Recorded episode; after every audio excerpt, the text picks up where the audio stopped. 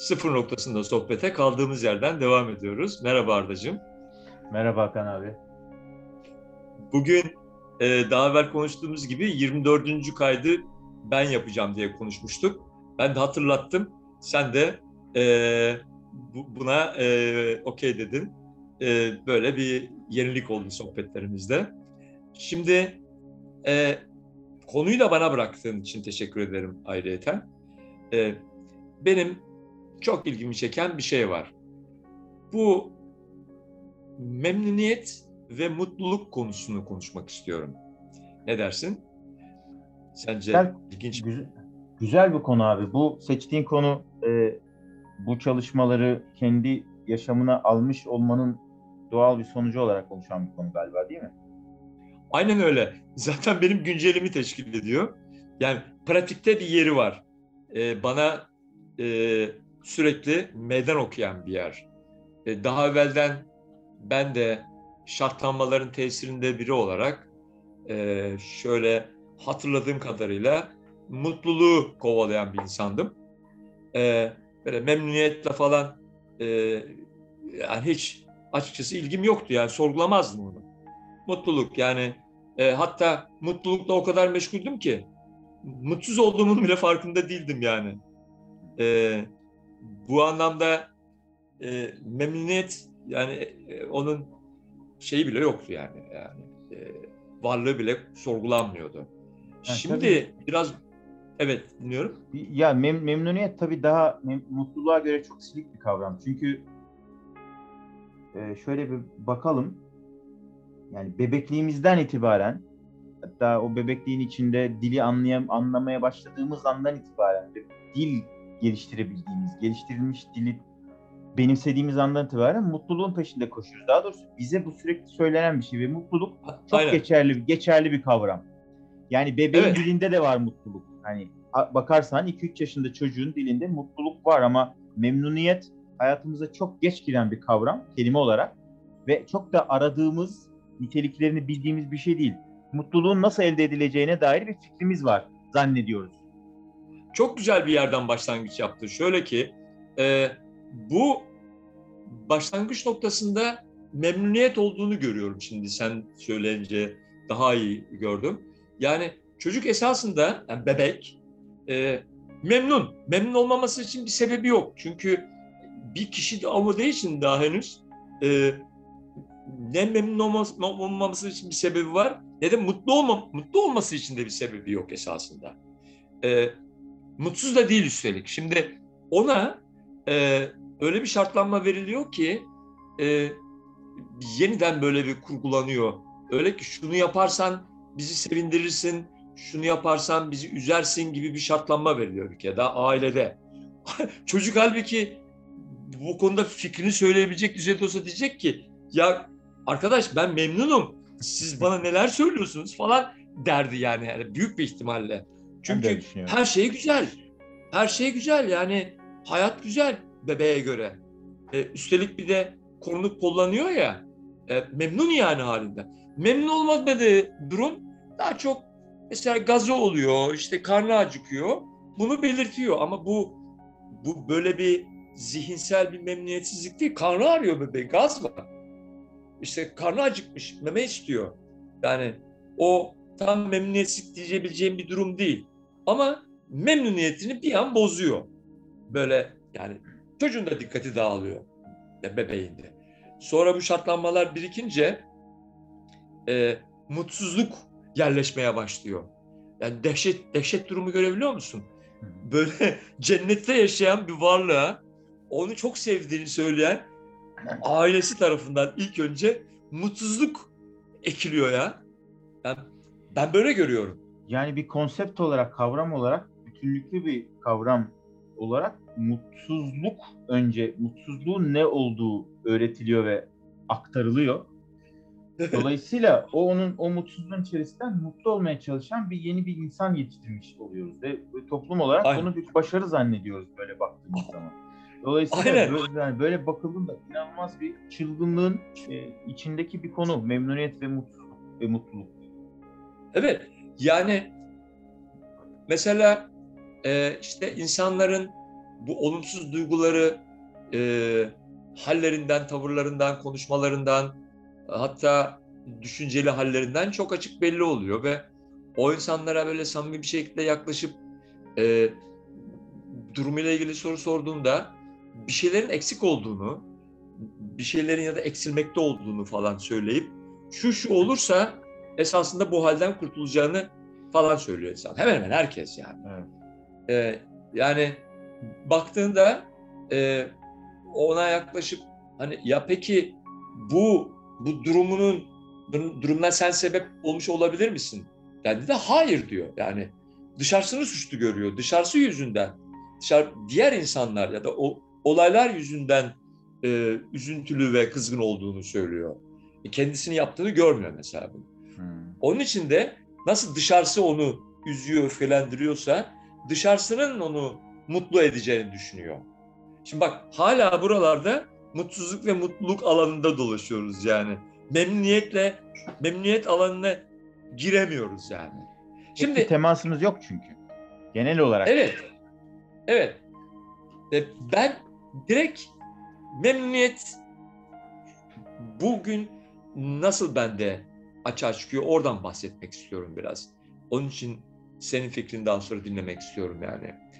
Şimdi bir bahsettiğimiz mutsuzluk ve mutluluk durumları neticede zihinsel durumlar, kişi durumları, kişi olma durumları, nedenli durumlar. Özellikle de o bilgelerin söylediği gibi mutlu olmak için, daha doğrusu memnun olmak için hiçbir nedenin yok ama mutsuz olmak için mutlaka en azından bir nedenin olması lazım e, diyor ya bilgeler.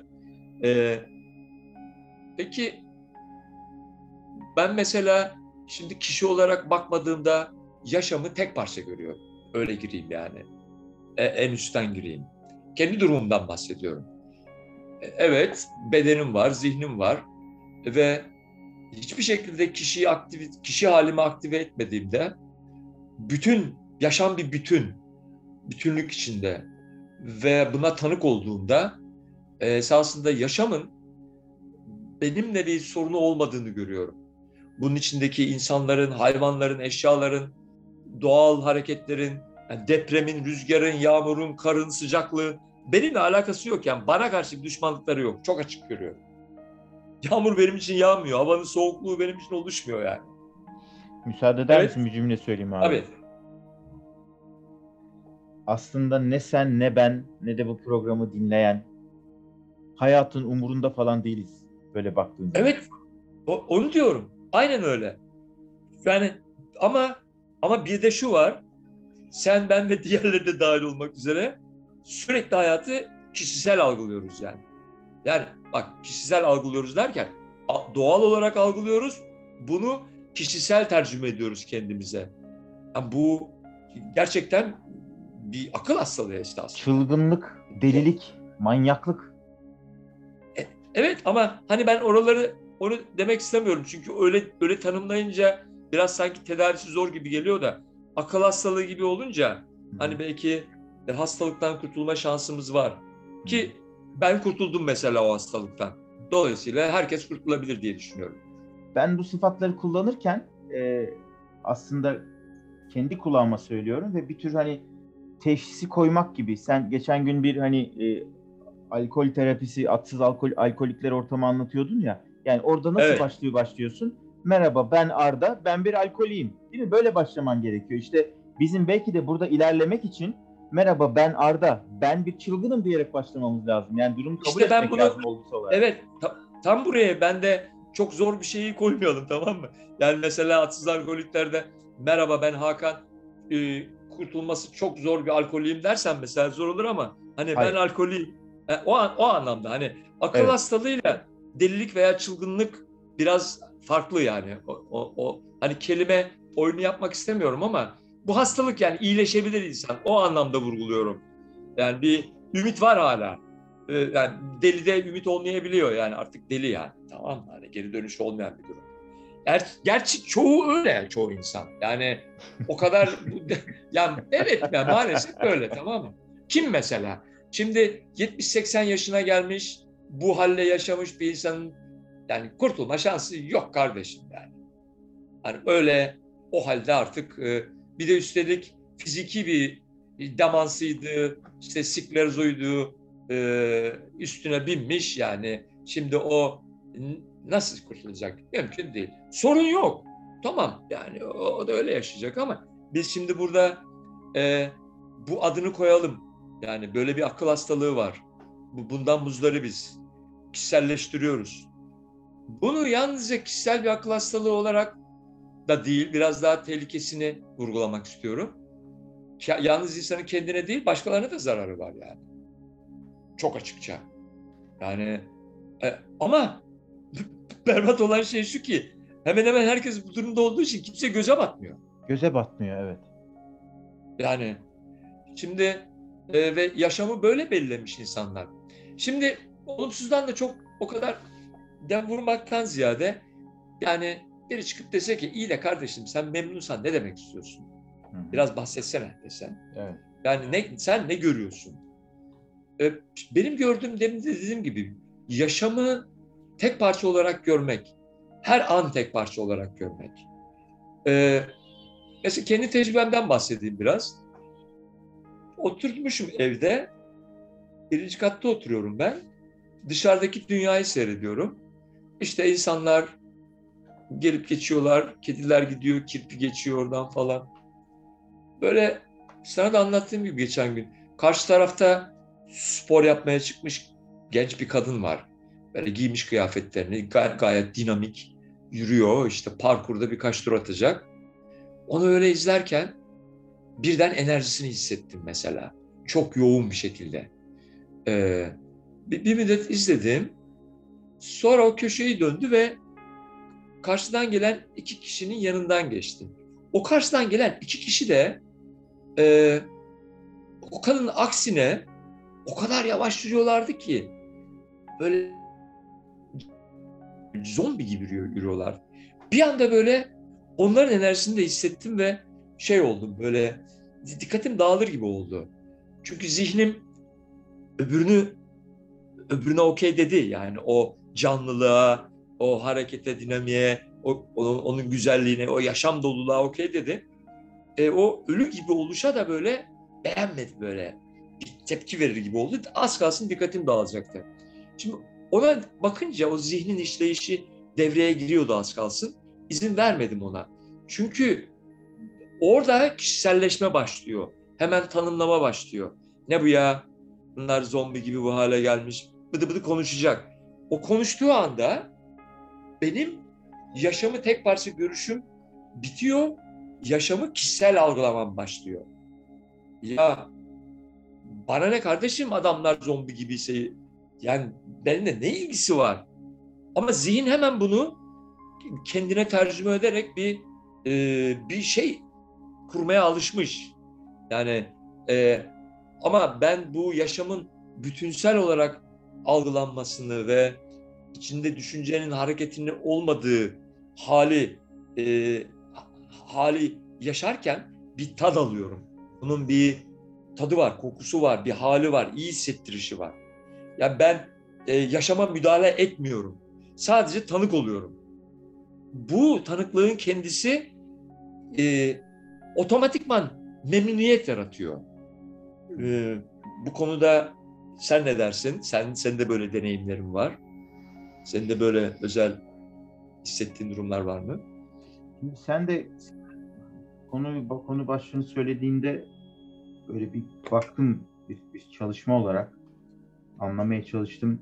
Yani böyle e, formüle etmek niyetinde değilim ama yani mutluluğun ne olduğunu, memnuniyetin ne olduğunu anlamaya çalışan bir idrakla baktığımda çok net görüyorum ki sen de zaten benzer şeyler söyledin. Mutluluk bir düşünceden ibaret. Yani insan zihninin içinde bulunduğumuz toplumu ve değerler sistemini bize transfer ettiği, bize aktardığı bir başarı öyküsü kurma merakı. Yani bir şey yapıldığı zaman mutlu olunur. Ama senin de az önce alıntıladığın gibi Maharaj'dan ya da Muci'den pek çok aslında artık lafın sahibinin çok bir önemi yok. Ee, mutlu olmak için hiçbir nedene ihtiyacın yok ama mutsuz olmak için çok nedene ihtiyacın var. Demek ki mutluluk nedene bağlı bir şey. Mutsuzluk da nedene bağlı bir şey. Yani bir düşünce, düşüncelerimizin oluşturduğu, düşüncelerimizin inşa ettiği bir şey. Fakat memnuniyete baktığımız zaman sen yine güzel ifade ettin onu ama belki herkese geçmez. Yani e, o, o tarifi hemen alabilen ne mutlu ona. Ama işte yaşamı tek bir bütün hareket olarak görmek ne demek diye bir soru sorarsa insan kendisine ki inşallah sorar. Muhteşem bir soru çünkü bu. İnşallah. Buradan, evet. Buradan muhteşem bir yere gidilebiliyor. Aslında e, memnun kişi ya da işte hani hayatı bütün olarak gören kişi artık hayatı yaşamaya ilişkin bir düşüncesi olmayan bir hal. Bak ki, yani kişi de denilebilir ama ben hayatı yaşayanım bilinci bile yok yani orada artık. Hayatın kendisi olduğunu az önce söylediğimiz gibi olayların bize rağmen ya da bizim için falan değil biz orada olmasak da gerçekleşmekte olduğunu devam etmekte olduklarını ve o, o planın içerisinde, o sekansın içerisinde eğer bizim bir rolümüz varsa, evrensel bir rolümüz varsa, varoluş kaynaklı bir rolümüz varsa zaten bunu istesek de istemesek de yapacağımız oraya katılım göstereceğimiz ama kişi olmaksızın. Dolayısıyla memnuniyet aslında bakıldığında e, memnuniyet bizim özümüz, doğal halimiz.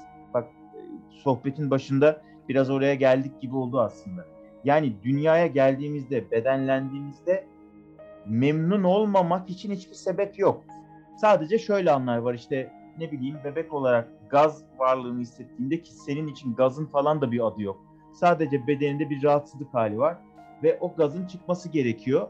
O bir anlık memnuniyetsizlik ama gaz çıktığında hemen memnun oluyorsun. Dolayısıyla burada senin mutlulukla bir düşünce olarak hiçbir ilişkin, hiçbir alakan kalmamış oluyor. Çünkü böyle bir bilgi yok. Biz birbirimizi ikili diyaloglarda, iş ilişkilerinde, aşk ilişkilerinde nesneleştirerek, objeleştirerek, amaçlaştır, amaçsallaştırarak, hatta tırnak içinde kullanarak belki bir gün bunu konuşmalıyız. İlişkilerde insanların birbirini kullanması. Çünkü bunun mutlak kötü bir şey olduğunu farz ediyoruz ama aslında her bir küçük ilişkide yani şu andaki diyalogda bile birbirimizi kullanıyoruz. Çünkü sen bir şeyler söylediğinde benim zihnimde bir şeyler tetikleniyor ya da benim söylediğim, söylemek istediğim bir takım şeyleri senin söylediğini görüyorum. Diyorum ki tamam bu söylendi. Bunu tekrar etmeye gerek yok. Bu da kullanmak ama araçlaştırmak, araçsallaştırmak esas problem. Şimdi biz demek ki birbirimizi o kadar kötü biçimde araçsallaştırıyoruz ki bütün ikili diyaloglar içerisinde ve bu değerler sistemi içerisinde mutluluk için bir şeye bir şeye ihtiyacımız olduğunu düşünüyoruz. Mutluluk için bir şeye ihtiyacımız varsa artık bu kadar çalışmaları yapmış ve belli belli seviyelerde ilerlemiş insan olarak diyelim. Bunlar çok kusurlu tarifler ama eğer mutluluk amacıyla bir takım şeyleri yapıyorsanız çok net iki şey var. Birincisi mutsuzsunuz. İkincisi ulaşacağınız mutluluk çok çabuk bozulacak. Çünkü memnuniyeti aramıyorsunuz. Demek ki şöyle söylenebilir mi acaba? Belki bu epizodu toparlarız. Lütfen son sözleri sen söyle. Ee, mutlu olup olmamaya bakmaktan ziyade o an bulunduğumuz durumdan memnun muyuz? Kendimizden de değil. Çünkü kendi de bir problemli bir şey. Yani şöyle denilebilir. Kendinden memnun musun Arda? Ona şöyle cevap verilebilir. Yok hayır bugün çok sigara içtim. Yok hayır 3-5 kilo fazla almışım. Yok bugün bütün gün evde oturdum. Ama bütün bu haller içerisinde, bütün bunları yapan var, varlık olarak durumdan memnun muydum? Yani o sigaraları içerken mesela değil mi? Keyif aldım mı? Keyif bile kusurlu kelime. Memnun muydum? Ama kişi olarak sürekli bir kıyaslayan bir yaklaşımda baktığımız için mutlu değilim. Niye? Çünkü bugün atıyorum belki Paris'te bilmem ne konseri var ama işte e, ben Brüksel'de, sen İstanbul'da, öbürü bir yerde. Bak hemen yani mutsuz olmak o kadar kolay ki mutluluk olmanın çok zor olduğunu varsayıyoruz. Evet, bu senin dediğin yerden devam edeyim ben. Çok e, güzel bir yere parmak bastın. Dediğin gibi ilk önce mutsuz olduğunun e, bilincinde olmak zaten kurtaran bir durum esasında. Oraya geleceğiz. E, yani çıkış oradan esasında. Mutsuz olduğunun e, mutsuz olduğuna tanıklık etmekten çıkış. İkincisi de şunu da e, yerleştirebilirse insan, mutluluk aynı e, beden ihtiyacı, doyum bedenin doyum ihtiyacı gibi bir şey. Esasında zihin olarak e, zihin olarak biz mutluluk arayışındayız ve mutsuz hissediyoruz. Beden bedenin bir doyum ihtiyacı var çünkü açlık çekiyor, susuzluk çekiyor. E, bir evet bir ihtiyaç bunlar. Her gün her gün üç öğün yemek, her gün su olmasa da e, onsuz da yaşayabilse bedenin ihtiyaçları var bunların neticede. Fakat dikkat edersek bunlar hep e, e, tat, tatmin olunması sürekli olan ihtiyaçlar. Yani bedenin doyumu geçici. Şimdi mutluluk da bedenin bu hareketinden esinlenerek zihin esinleniyor bundan. Farkında olmadan esasında mutluluk sağlanıyor. İstediği arabayı alıyor, istediği gibi bir kadınla da erkeğe ulaşıyor falan. İstediği gibi bir hayat da sürüyor. Ama onlar da geçici oluyor. Çünkü halleri değişiyor. ihtiyaçları, de, zihinsel ihtiyaçları da değişiyor. Dolayısıyla kişi şunu anlarsa e, mutluluk peşinde olmaktan ziyade mutsuzluğuna gidebilir. Yani edindiği mutluluklar esasında sorunlarının devamını garanti ediyor. Yani çünkü geçici, mu, mu, mutluluk daimi olmuyor. Yani bitirmiyor, mutsuzluğunu bitirmiyor mutluluklar. Bunun üzerine eğilip baktığında kimsenin hayır öyle olmuyor diyeceğini, söyleyeceğini düşünemiyor. Derse de onunla, o insanlık biraz konuşurum yani. Yani beş dakika falan sürer yani. Öyle olmadığını anlar yani. Çünkü bu böyle. Yani aynı bedenin tatmin doyum ihtiyacı gibi. Ee, ve hatta beden beden bile zeki olduğu için e, yani eğer iyi çiğneyerek o anda ye, yediği yemeğin farkında olarak yerse bunu ne bileyim 20-25 dakikaya beyni onun yediğini daha iyi anlıyor, daha iyi doyum sağlıyor. Ama onun bilincinde olmadan tükettiğinde e, tatmin de olmuyor, mide şişiyor, gereksiz kilo alıyor. Yani orada da akıl hastalığı devam ediyor. Aynı şeyi mutluluk içinde baktığında talep ettiği e, mutluluğa ulaşmayı ulaşmak için e, düşündüğü işte yöntemlere iyi dikkat ettiğinde belki de e, zaten orada da görecek esasında. Ama aynı bedenine aldığı gibi alıyor mutluluğu da varlığına peşine düşüyor. Yani buradan devam ederiz çünkü bu konu öyle e, biraz fazla mesai gerektiren bir konu gibi düşünüyorum. Evet abi ben de toparlarken bir, bir birkaç cümle söylemek istiyorum. Kullandığım bir, bir kavram aslında meseleyi biraz daha netleştiriyor. Şimdi insanların mutluluk arayışları aslında tatmin olma arayışları. Yani do- dolayısıyla gerçekçi bir zeminden çıkmıyor. Bir eksiklik duygusunun tamamlanması üzerine bir eylem planı ya da işte hemen hızlıca belki de düşüncesizce hiç farkında bile olmadan bir önceki bölümde konuştuğumuz düşünceleri tarafından ele geçirilmiş kişi, düşünceleri tarafından oluşturulmuş kişinin hareketleri, aksiyonları olarak bulunduğu durumdaki memnuniyetsizliği tespit dahi etmeden, yani kendisini aslında deklare etmeden bir tatmin amaçlı bir eyleme başlıyor ve bunun adını mutluluk koyuyor. Yani sonunda ulaşacağı yerle ya da gideceği yerle, alacağı şeyle mutlu olacağını düşünüyor ama e, dolayısıyla bir şey edinmeye çalışma gibi bir hali var mutluluk arayışında. Bu son derece kusurlu. Çünkü edindiğin şeyler elinde kalmayacaklar. Başka bir şey var. Zihne kıyaslayarak çalışıyor. Hep order, hep düzen koymaya çalışıyor. E şimdi sen bir şey edindiğinde etkileşimli bir dünyada yaşıyoruz. Senin yanındakinin, yörendekinin, komşunun, arkadaşının, otobüste karşılaştığın, trafikte yan yana gittiğin insanın edindiği şeye baktığında hop mutsuzsun. Çünkü daha iyisi var orada. Yani bir tarafta daha kötüsü olabilir ama bir tarafta daha iyisi var. Çünkü mutluluğu arayan bizi sürekli kıyaslamak durumundadır. Ben şöyle toparlamak istiyorum ve arkasından da bir, bir iki soru soracağım. Yani hep beraber üzerinde düşünmek için. E, memnuniyet, e, mutluluk talep eden bir hal. Yani talep eden kişinin sürekli olarak aradığı, ulaşmak istediği, tutmak istediği bir hal. Memnuniyetse sadece takdir eder. Aynen. Şu soruları da sorarak istersen bitirelim. Ee, tamam. İlerleyen epizotlarda devam edelim. Bu bence gerçekten meydan okuyucu bir soru. Mutlu olmak zorunda mıyız? Nereden geliyor bu istek yani? Bize sürekli mutlu olmamız gerektiğini söyleyen şey ne? Bu düşünceyi nereden alıyoruz? Kaldı ki mutluluğu nasıl tarif ediyoruz? Mutlu olmak isteyen kim? Bu sorularla bitirelim abi istersen. Tamam. Bir sonraki Aynen bölümde öyle. görüşmek üzere. Görüşmek üzere.